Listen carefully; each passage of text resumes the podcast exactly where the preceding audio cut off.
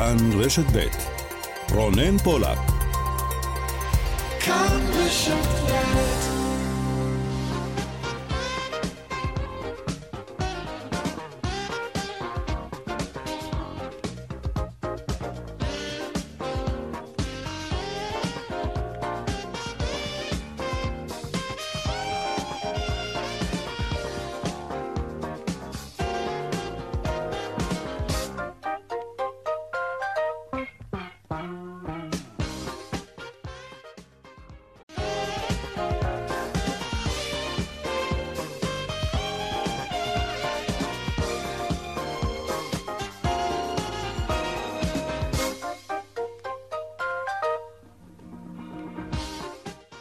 דוד, אתה רוצה להסביר לכולם למה חשוב להתחסן? כן, חשוב להתחסן כדי שילדים לא יחלו בקורונה ו- וגם כדי שהם לא ידביקו את, את ההורים שלהם.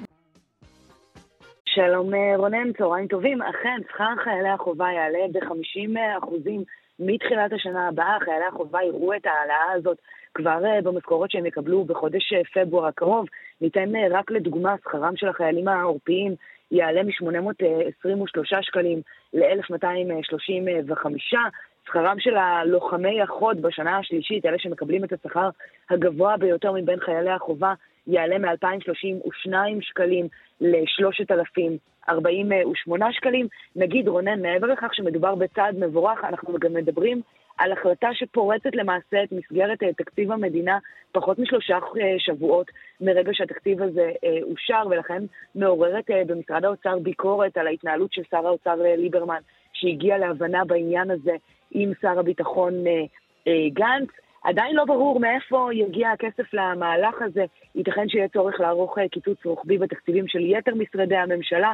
שר האוצר טוען שזה לא יקרה בגלל גביית מיסים גבוהה השנה, אבל האמת היא שאין באמת קשר בין כמות המיסים שנגבו לבין העובדה שמדובר בצד שלא מתוקצב כרגע במסגרת התקציב. בכל אופן, בוא נשמע הדברים שליברמן אמר בעניין בצהריים. העברנו תקציב, וברגע שווידאתי שיש לנו מקורות, ואגב, מימון התקציב להעלאת תנאי שירות, זה לא שכר, תנאי שירות ל... חיילי סדיר הוא לא בא על חשבון אף אחד, לא יהיה קיצוץ רוחבי, ואני חושב שההחלטה הייתה החלטה חשובה ובעיתוי הנכון. כן, שר האוצר ליברמן אומר שיש מקורות, בכנות, ממה שאני שומעת עדיין לא ברור מה אה, יהיו המקורות האלה. שר האוצר מבטיח שלא יהיה כאן אה, קיצוץ, אולי הכסף יגיע מעודפי תקציב. אה, נראה לי שבמקרה הזה אפשר להגיד נחיה ונראה.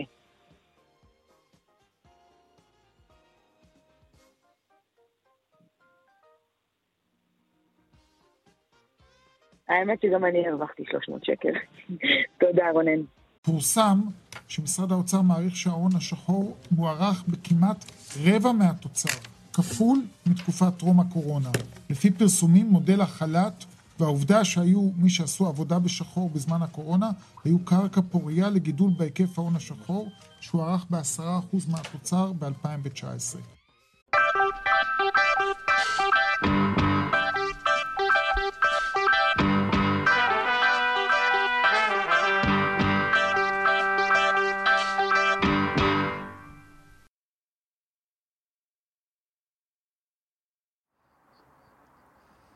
שלום רונן. כן, הזמנת כבר? התקלתי אותך בקטנה, אבל כן, תשמע, זה, זה יצא. כן, אני ממש מסכימה איתך, ואני חושבת שבאמת יש היסוס יותר גדול כשזה נוגע לילדים, יחסית, אתה יודע, להתלבטות שנוגעת אלינו, המבוגרים, ועדיין בסופו של דבר נתונים מראים שהחיסונים הם גם יעילים וגם בטוחים, שזה אני חושבת שמה שבעיקר מעסיק אותנו ההורים. אז באמת מבצע החיסונים היום יצא לדרך באופן רשמי, אתמול היו ככה טפטופים, מרבית הקופות התחילו, אבל היום זה כבר קורה ממש, העמדות נפתחו בכל קופות החולים, התחלנו לראות ככה זרימה איטית משהו של הורים שמלווים את הילדים שלהם לחיסונים, בקופות מדווחים על יותר מ-שלושים אלף זימונים לתורים עד כה, אבל משרד הבריאות אומרים שהם מצפים לכך שבתחילה ההתחסנות יהיה בשיעור שאולי מעט נמוך, אבל מקווים שלאט לאט השיעור הזה יעלה. היום אחד מהמתחסנים הראשונים היה בנו של ראש הממשלה נפתלי בנט, דוד בן התשע, שקיבל את מנת החיסון הראשונה בקופת חולים כללית בהרצליה, כך זה נשמע. דוד, אתה רוצה להסביר לכולם למה חשוב להתחסן? כן, חשוב להתחסן כדי שילדים לא יחלו בקורונה ו... וגם כדי שהם לא ידביקו את, את ההורים שלהם, ומבוגרים שהם מפגשים, הם גדולים יותר מהם והם יכולים למות עם זה. אתה כן. פוחד? קצת. קצת. בסדר, זה בסדר, קצת לפחד. עוד לפני שזה יתחיל זה כבר יגמר. זה, זה ממש לא כאב. ולכן? רק נראה כואב, זה לא כאב. זה ירגיש לכם כמו איזה... כמו איזה פתיק קטן. כן, חמוד. תשמע, אנחנו רואים באמת את ראש הממשלה שניגש לחסן את הבן שלו, והוא גם קרא לשרי הממשלה לבוא ולהתחסן עם הילדים או עם בני משפחה אחרים שזה רלוונטי עבורם, כדי להראות שהם בטוחים בחיסון, ביעילות שלו ובכך שהוא בטוח. שר הבריאות אמר היום שהוא מצפה שתוך כמה חודשים יתחסן שיעור ניכר מקרב ילדי ישראל, וצריך לומר שמבצע החיסונים הזה מתחיל בעוד נתוני התחלואה נמצא, נמצאים במגמת עלייה, והיום רונן זה כבר היום הרביעי שאנחנו רואים את מקדם ההדבקה הגדול מאחת, הוא מגיע ל-אחת נקודה אפס שמונה, וזה מטריד את בכירי משרד הבריאות, שאומרים שבעצם הירידה בתחלואה ללא ספק נעצרה, הם אומרים שבימים הקרובים נוכל להבין טוב יותר את מגמות התחלואה הנוכחיות, יש תקווה. ממש כך, בעצם היום אחר הצהריים צפוי הקבינט להתכנס, אחרי שבועות ארוכים שבהם הדבר לא קרה, ובאמת על הפרק גם העניין הזה של העלייה בתחלואה המסתמנת, גם חיסוני הילדים, נאמר שלא צפויות להתקבל החלטות בשלב הזה בקבינט, משרד הבריאות גם לא צפוי להביא איזה שהם בקשות להמלצות מעשיות, אבל הנושאים הללו יידונו, וצריך לומר רונן שבעצם כרגע מדובר על כך, שמענו גם משר הבריאות, שהקלות בהגבלות לא יהיו, אבל מצד השני גם לא יושתו מגבלות חדשות, מצד שני השאלה היא מה לגבי ההגבלות שכבר יש, אם יאכפו אותם או לא, מכיוון שאנחנו כולנו אני חושבת רואים שנכון לעכשיו המגבלות לא ממש נאכפות. תודה. שלום רונן. כן, אז הפיקוח על החמה יוסר סופית, לאחר ששר האוצר אביגדור ליברמן ושר החקלאות עודד פורר חתמו היום על צו הוצאת החמה מפיקוח. הצו נחתם לאחר המלצות ועדת הפיקוח על המחירים בספטמבר האחרון, להסיר את הפיקוח ממחיר החמה להערות הציבור. ההחלטה הזאת הביאה למתקפה מצד הרפתנים, שטוענים כי הסרת הפיקוח תאפשר למותגים גדולים אה, לעלות מחירים בלי בעיה, ומנגד היבואנים וועדת המחירים סבורים כי ההחלטה תגביר תחרות, מה שיוביל להורדת מחירים. במועצת החלב טוענים כי ההחלטה דאז של כחלון וההמשך של ישראל כץ לפתוח את השוק ליבוא של חמאה רק העלתה את המחירים ולא הורידה. עכשיו עם הורדת הפיקוח, ההחלטה הזאת תפגע רק בשכבות החלשות. שלום, אהלן, אחר הצהריים טובים. כן, אני, אנחנו פחות אהבנו ואני רגע צריך לתקן את דנה, שכי ועדת המחירים אה, בהמלצותיה אמרה בצורה ברורה שהמחירים צפויים לעלות. בכלל, כל פעם שמסירים אה, מוצר מפיקוח, המחירים עולים, אה, וצריך רגע אה, להגיד שמה זה בעצם הסרת הפיקוח מהמוצר, מהמוצרים, זה שאנחנו מאפשרים ליבואנים ורשתות המזון לקבוע בעצמם את המחיר של החמה. ועל זה אנחנו מתרעמים, כי אנחנו חושבים, ואולי זה הרבה יותר השקפת עולם, שמחיר בסיסי, כמו חמה, חייב להיות מחיר אחיד, ולא משנה איפה מוכרים אותו בארץ, ולא משנה באיזה שעה מוכרים אותו, יש מחיר שהוא מחיר אחיד, שכולם אה, נהנים, כל תושבי המדינה נהנית ממנו, אה, והוא, ו, ולא מייצרים מרווחים שהם מרווחים מוגזמים.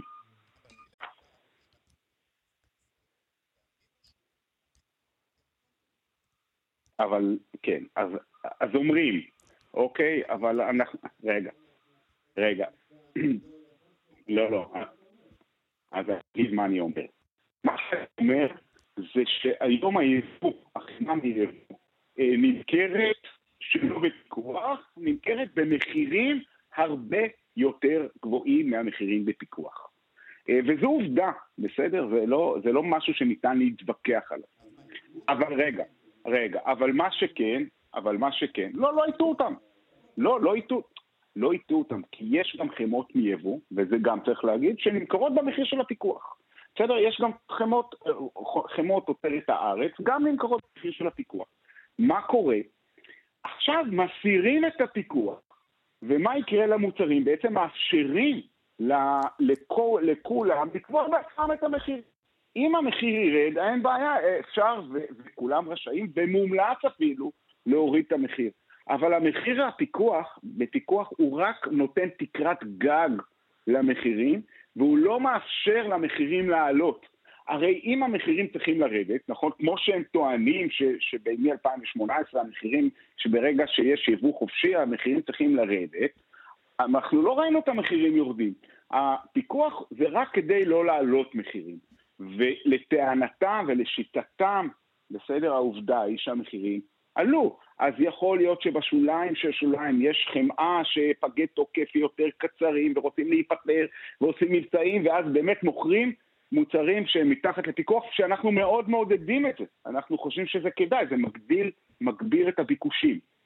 אבל זה בשוליים של השוליים, בגדול המחירים עולים, המחירים עלו, חמאה מיובאת, יש, יש מספר מותגים שמוכר, שמוכרים כמעט פי שתיים מהמחיר של מוצר מפוקח, ואנחנו באים ואומרים, ההסדרה צריכה להיות, השמירה, הרגולציה צריכה להיות גם על המוצרים המיובאים, ולא לשחרר את המוצרים ב, אה, של תוצרת הארץ. צריך להיות על הכל.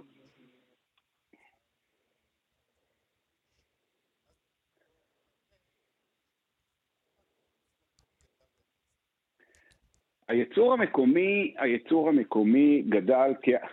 תראה, אנחנו, אני אגיד לך, אם אנחנו מסתכלים מהפוינט אוף יו המאוד מאוד קטן של הרפתנים, אז זה בסדר שהמחיר יהיה מחיר גבוה, וזה בסדר שיהיה אינסנטיב לכולם למכור, למכור יותר, ויהיה אחרי זה גם מבצעים וכאלה, אבל אני חושב, ופה התחלתי ואמרתי שמדובר בהשקפת עולם, ולכן התפקיד שלנו זה לבוא ולהגיד, חברים יקרים, מחמאה זה מוצר בסיסי שצריכה להיות במחיר זול לכל שכבות הארץ. אני רוצה להזכיר לך משהו שהוא... כן. לא, לא, המומחים אומרים שהמחירים יעלו. ועדת המחירים אומרת בצורה ברורה, גם הכלכלנים אומרים בצורה ברורה, שהמחירים, שברגע שאתה מסיר פיקוח מהמוצר, המחירים עולים נקודה. אין דיון על זה.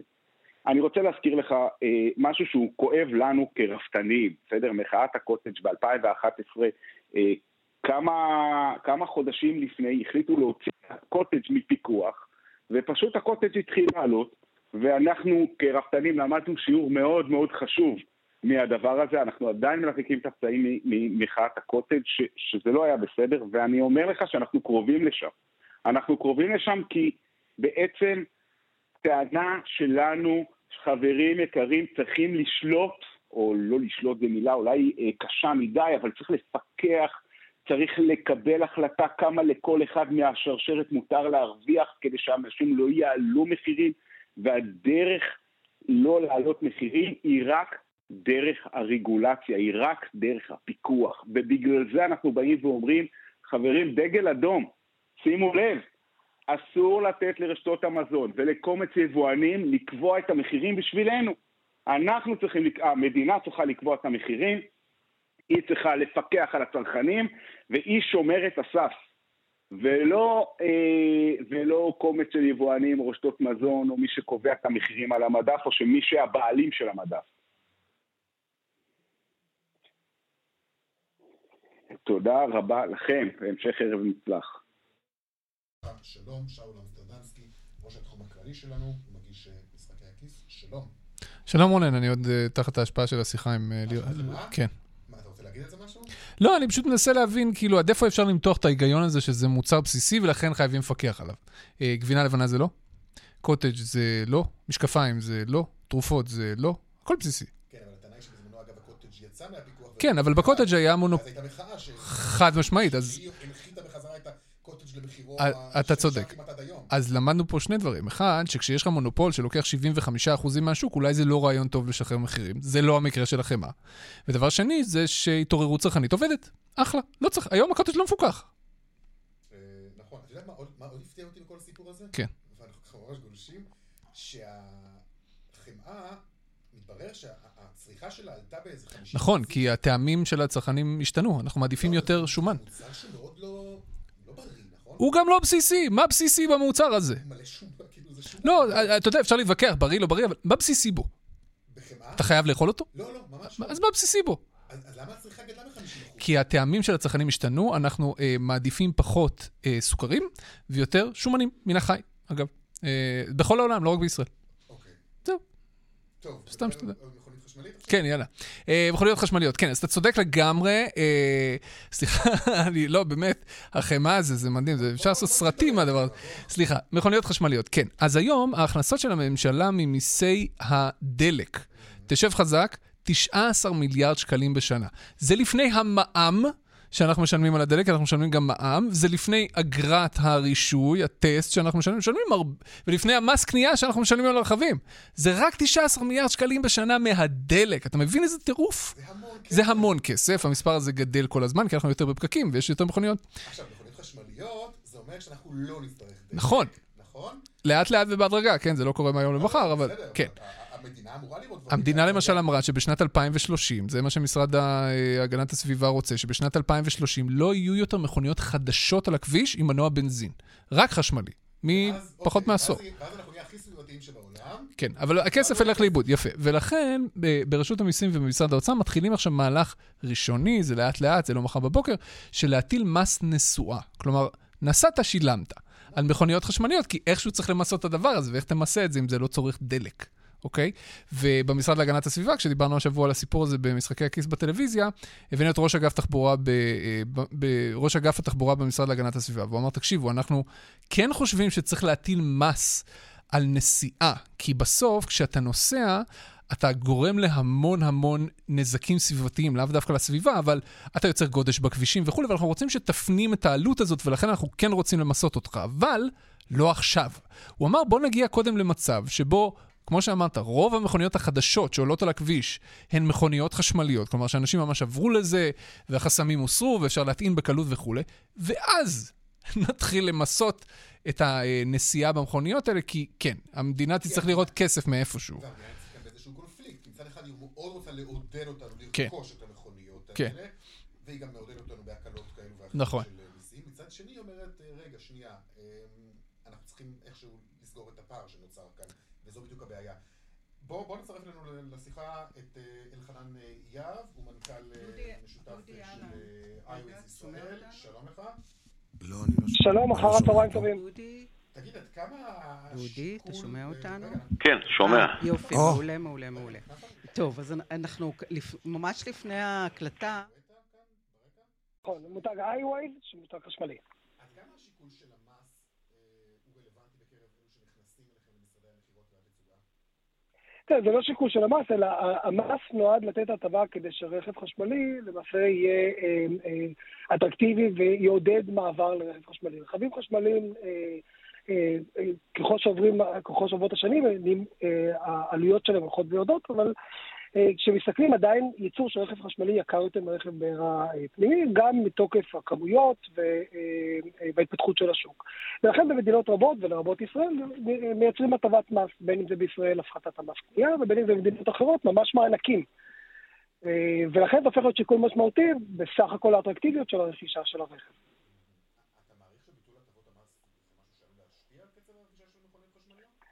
בוודאי. כמובן שאם ירדו עידוד הטבות המס, המחיר של רכב חשמלי יהיה יקר יותר, ולכן תהליך הרכישה שלו יהיה, או מחיר הרכישה שלו יהיה יקר יותר, מה שפחות אנשים יבחרו בו. מה שקורה בתוך מה שדיברתם על מס נסיעה וסימון המס נסיעה רק על רכבים חשמליים, למעשה מייצר באמת סוג של תהליך הפוך. מצד אחד, אומרים לצרכנים, אנחנו רוצים לעודד אתכם, ולכן המדינה תומכת את זה ומייצרת מס מופחת. מצד שני, אנחנו מייצרים מס יהודי, אך ורק לרכבים חשמליים, מה שמעשה מייצר סכום אפס של הטבה. כן, אבל אתה יכול, אתה יכול, אתה יכול להבין את הרצון של המדינה, אתה יודע, מעודד, מעודדים מעבר לרכב חשמלי, כן, אבל לא מעודדים את הציבור לנסוע. זה מה שהמס הזה בעצם, בסופו של דבר, כשהוא יהיה, הוא מנסה לעשות, הוא מנסה לעודד את הציבור לא לנסוע יותר מדי, בין אם זה ברכב חשמלי, בין אם זה ברכב בנזין. אתה יכול להבין את זה, לא? הנושא של מס נסיעה זה לא המצאה ישראלית, mm-hmm. יש בו הרבה, הרבה היגיון, וכמו שאמרת, יכול לעודד, פחות נסיעה, פחות פקקים. אם מסתכלים על זה רחב יותר, צריך לוודא שגם יש חלופות טובות, שתחבורה ציבורית, mm-hmm. ובסופו של דבר יש לזה הרבה דברים טובים. אני מתייחס רגע על הנושא של לשים מס נסיעה רק על רכבים חשמליים. כלומר, כשמדברים על מס נסיעה באופן כללי, אז למעשה יש אחידות, וההטבה של, של עידוד למעבר, אם כבר נסעת, עדיף שתיסע ברכב שהוא פחות מזהם.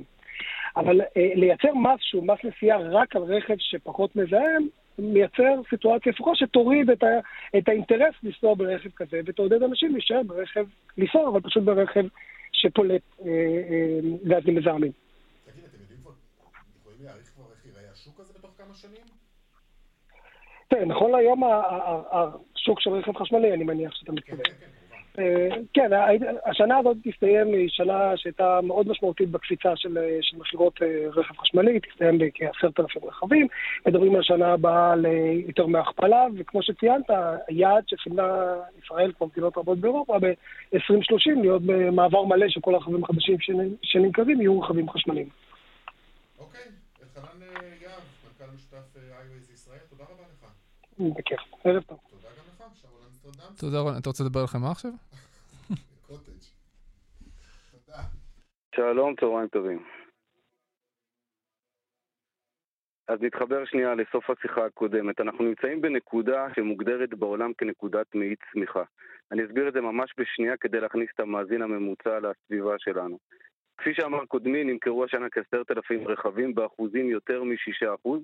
מחקרי עומק שנעשו על שוודיה והולנד מראים שחציית חמישה אחוז שנתי מסך הרכב כרכב חשמלי הוא מאי צמיחה משמעותי. כדי לסבר את האוזן, להגיע מחמישה ל-עשרים וחמישה אחוז לקח לשוודיה והולנד כשלושת רבעי מהזמן שלקח להגיע ל-חמישה אחוז. זה אומר שאנחנו שמה, ולהערכת מומחים בשנה וחצי, שנתיים הקרובות, יחד עם זה שמחיר הסוללות ירד כתוצאה מגידול קווי ייצור וכו', רוצה לומר שנתיים מהיום אנחנו בנקודת חדירת הרכב החשמלי לכל הזאת. אנחנו עושים במשרד שני דברים. הדבר הראשון הוא בעולם עמדות הטעינה, אנחנו מוציאים כל הזמן מכרזים להתקנה של עמדות טעינה בכל רחבי הארץ, מרחבים ציבוריים, מרחבים סמי-ציבוריים, כמו נגיד קניונים, תחנות דלק וכו'. והדבר השני, בחשיבה, יחד עם רשות החשמל ויחד עם כל הגופים שעוסקים בנושא החשמל בישראל, על איך אנחנו בונים רשת חכמה שתוכל לתת מענה לאתגרים שהרכב החשמלי מייצר לנו.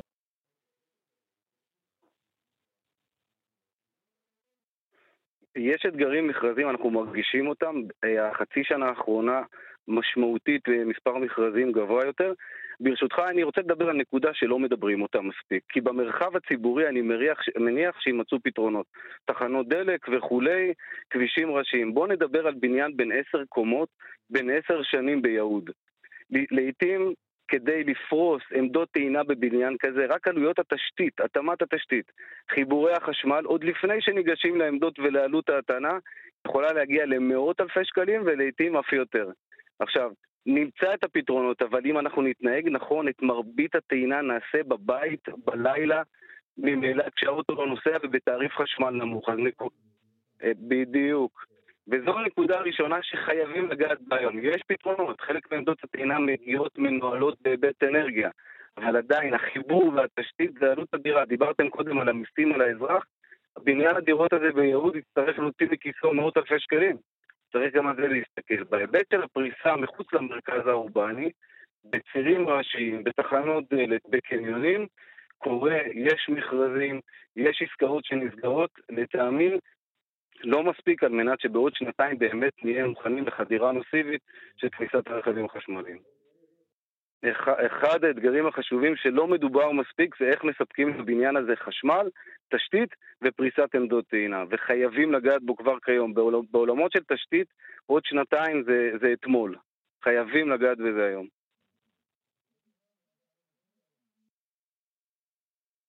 תודה לכם.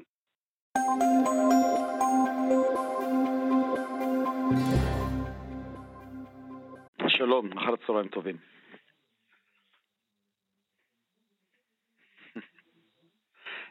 זה נכון, פשוט בהמשך למשדר שאתמול דיברתי ולמנכ"ל אזורים לגבי בניית דירות, תוספת דירות. חשוב להבין שתשתיות הביוב להבדל מכבישים, בכבישים אז במקום להגיע חצי שעה עומדים בפקק שעה וחצי. אני גר בתל מונד, פעם את עושה את זה בשלושים דקות, אני לוקח שעה. בתשתיות ביוב זה או שעובר או שלא עובר, כלומר זה שחור לבן, כלומר אי אפשר לצופף ביוב, ביוב בסוף צריך לזרום לאיזשהו מקום. ומה שאנחנו עושים למעשה בשנים האחרונות, אנחנו דואגים, הרי לשבדן, איגודן, מחוברות עשרים ושלוש ערים, כלומר, החל מראש העין פתח תקווה בצפון, כל היישובים של מרכז, תל אביב, גבעתיים וכל השאר, רחובות נס ציונה וראשון לציון. חבילה, כמעט שליש מדינה, בסוף מזרימים את השפכים שלהם דרך מערכת הולכה שלנו למכון שבדן. אז יש פה שני אתגרים. א', לאפשר שאותה צנרת תוכל להעביר את כל השפכים, אותו גידול של שני אחוז אוכלוסייה, אוקיי, שיש לנו במטרופולין היום, דרך אגב, זו תופעה פשוט מטורפת, בונים המון. מבחינתנו, דרך אגב, שדה דוב שפונה לפני חצי שנה, מבחינתי יש שם כבר שישה עשר אלף יחידות דיור, מבחינת התכנון של תשתיות. כלומר, מה שאנחנו עושים, אנחנו אה, מבצעים ממש בימים אלו, התחלנו לבצע תוכנית השקעות של שלושה מיליארד שקל, שמורכבת משני נדבכים הכי חשובים. אחד, זה נכון, נכון, נכון, נכון, זה סכום מאוד מאוד גדול, שמושקעו למעשה בשני מישורים, אחד זה מערכת הולכה, זה כמו שיש בנטה, בונים קו אדום, קו ירוק, קו סגול, אנחנו כרגע מקימים ארבע קווים במקביל, אחד קו בבת ים, אחד קו בתל אביב, אחד באזור של מרכז תל אביב, ואחד באזור של בני ברק ופתח תקווה, למעשה מטרה לבנות קווים שהם יוכלו בטווח של חמישים שנה הבאות להעביר את כל הספיקה של אותם עשרים ושלוש ערים, דרך אגב היום מחוברים אלינו שתיים נקודה שש מיליון, בעוד עשרים שנה המספר הזה יעמוד על שלוש נקודה חמש מיליון. כלומר, האתגר הוא מאוד פשוט. א', לקלוט את כל השפכים באמצעות מערכת הולכה שלנו, וכמובן להביא את זה לשבדן. שבדן זה הקיבה של גוש דן, למעשה שם אנחנו קולטים את כל הביוב, זה משמש כחומר גלם, ממנו אנחנו מייצרים שני תוצרים. אחד זה מים, להשקעה בלתי מוגבלת בחקלאות בנגב, רוב החקלאות בנגב מושתת על מי שבדן, יחד עם חברת מקורות אנחנו מתארים את המים לאיכות מי שתייה, ומוצר נוסף זה הבוצה, הבוצה למעשה זה תוצר לוואי, זה כמו שיש לנו קקי לצורך העניין, זה בוצה, קוראים לזה בוצה, זה תוצר לוואי של ביוב, שאת הבוצה אנחנו הופכים לדשן חקלאי, וכל יום אנחנו מפנים כמעט ארבע מאות טון של דשן חקלאי לנגב. כן, אז בואו נקרא, בואו נעשה שהפרדה. אנחנו אחרים על התשתית מגיסטרלית. זה כמו שיש כבישים של מעץ, כביש מאתיים ארבעים ושש, ובתוך ערים יש כבישים שבאחריות של עיריות. איגודן עוסק בתשתית מגיסטרלית. אני לא אחראי על אותם קווי ביוב שנמצאים בתוך ערים, ברחוב אבן גבירול, פרישמן וכל השאר. יש לנו מאה ושלושים קילומטר קווים מגיסטרליים, זה כמו כבישים ראשיים של מעץ. שתפקיד שלנו באמת לבנות אותה מערכת קווי ביוב מגיסטרליים שיקליטו את כל השפכים. רונן, אני, אני, אני מסכים איתך לחלוטין, בגלל זה יש ב...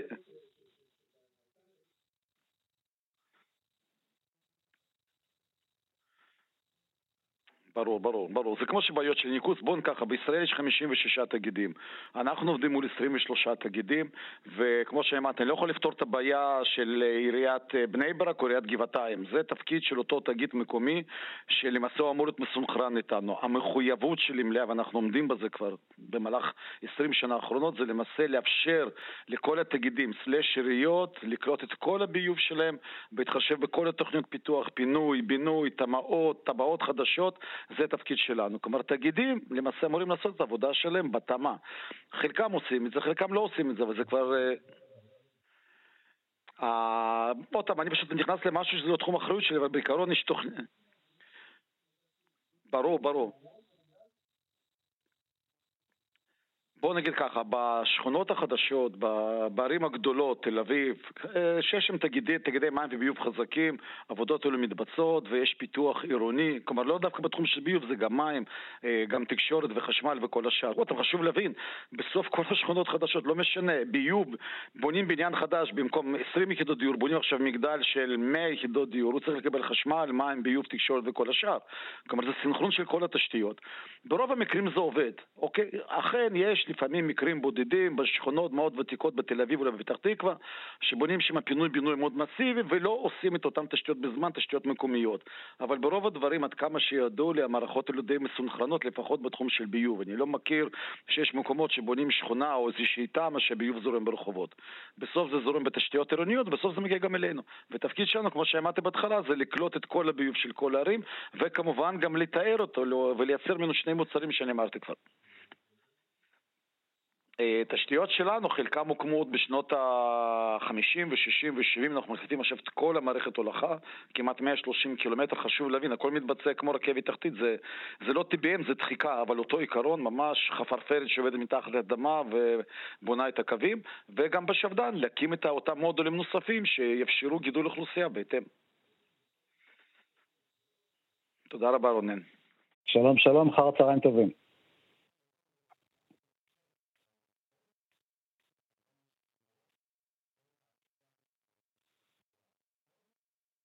נכון מאוד. אז קודם כל מקווה מאוד שזה לחלוטין ייעלם, כמו שהתחלת להגיד על הקבלות הארוכות. למען המאזינים... ש...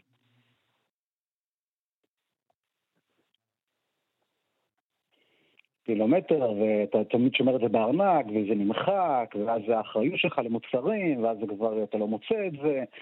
קבלת נייר, מה שאנחנו רגילים, דבר נוראי. עזוב, אתה דיברת על הסביבה, אז סתם ככה מספרים, אז זה שלוש מאות מיליון קילו בשנה בארצות הברית רק של נייר, שזה שווה ערך על כל הספיחות שעכשיו דיברת על רכבים חשמליים, זה לשים עוד מיליון רכבים לא חשמליים על הכביש, רק על הנייר הזה שאנחנו זורקים לפח. אז קודם כל... כן. לא יודע את המספר המדויק, אני יכול להגיד בכספים... בישראל לפחות, שעסק ממוצע מוציא בין עשרות אלפי שקלים למאות אלפי שקלים רק על לקנות הנייר. מדובר פה על...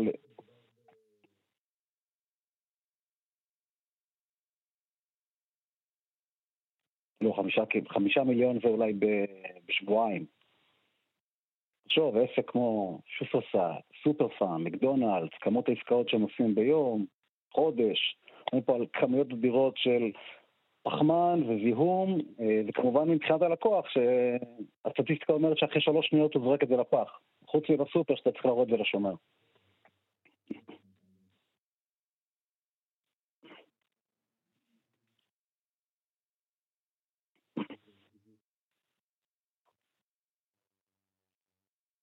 אז קודם כל, דווקא בקבלה הדיגיטלית יש יתרון, כי שתיים כאן בקבלה, וכמו שאתה אומר, זו מגילה מאוד מאוד ארוכה, שאתה צריך ללכת שם בין הטקסטים הקטנים, ונסות להיזכר מה קנית, אתה חושב ש...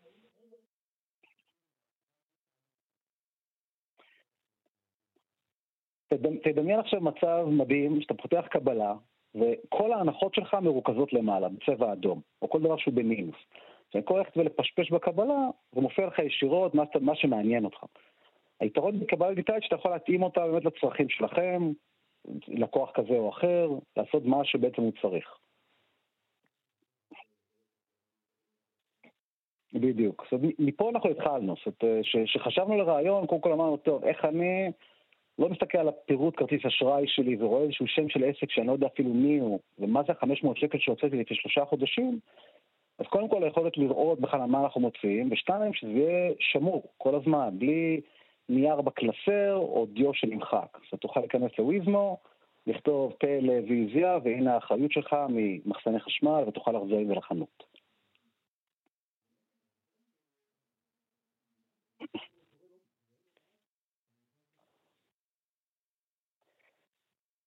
נכון, אנחנו התחלנו לפני uh, כמה שנים, אני חושב שארבע חמש שנים, uh, בשנה האחרונה גם נרכשנו על ידי חברת נייקס, uh, חברת נייקס היא מובילה גלובלית, בעולמות של מכונות ונקודות מחירה בלתי מאוישות.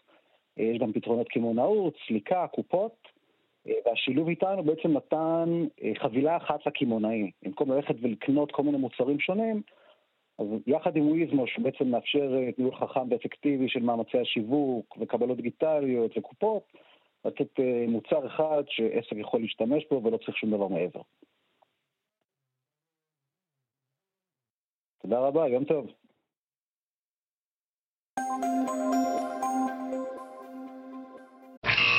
one oh two bid for one hundred eggs home. two hundred, take them.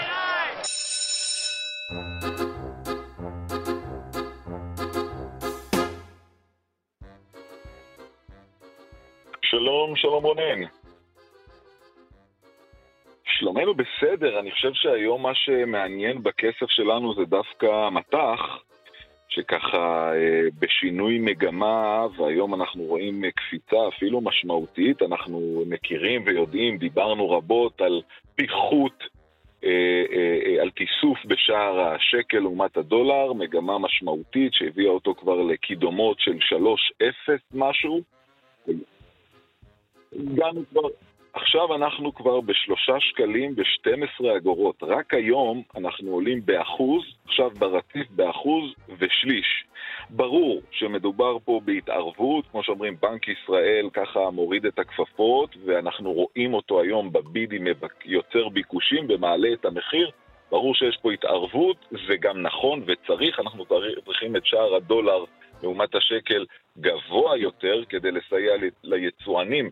ולתמוך גם את הכלכלה הישנה, לא רק את ההייטק, שההייטק למעשה מכניס לכאן הרבה מאוד מתח להשקעות, הרבה מאוד אה, רכישות, מיזוגים, הנפקות, מה שמוריד את שער הדולר, אבל היום בנק ישראל מעלה את שער הדולר, ואנחנו כרגע בשלושה שקלים ב-שתים עשרה אגורות, גם האירו היום עולה כבר באחוז וחצי כרגע ברציף, אנחנו בשלושה שקלים חמישים ואחת אגורות, אם מסתכלים על השווקים ועל המדדים המובילים, אז אנחנו ביום של ירידות קלות, תל אביב שלושים וחמש יורד כרגע בארבעה עשיריות האחוז, תל אביב מאה עשרים וחמש גם כן, הבנקים יורדים בשליש האחוז, כאשר הבנקים הגדולים כאחוז למטה, גם לאומי, גם פועלים וגם דיסקונט, הבנקים כמובן עשו מגמה חיובית חזקה בחודשים האחרונים, היום מימושים קלים, אם אנחנו מסתכלים קצת על העולם, רגע, עוד נקודה אצלנו היום, ריטיילורס מקבוצת פוקס, דוחות מצוינים, המניות אתמול עלו בתשעה אחוזים, היום בעוד שישה אחוזים,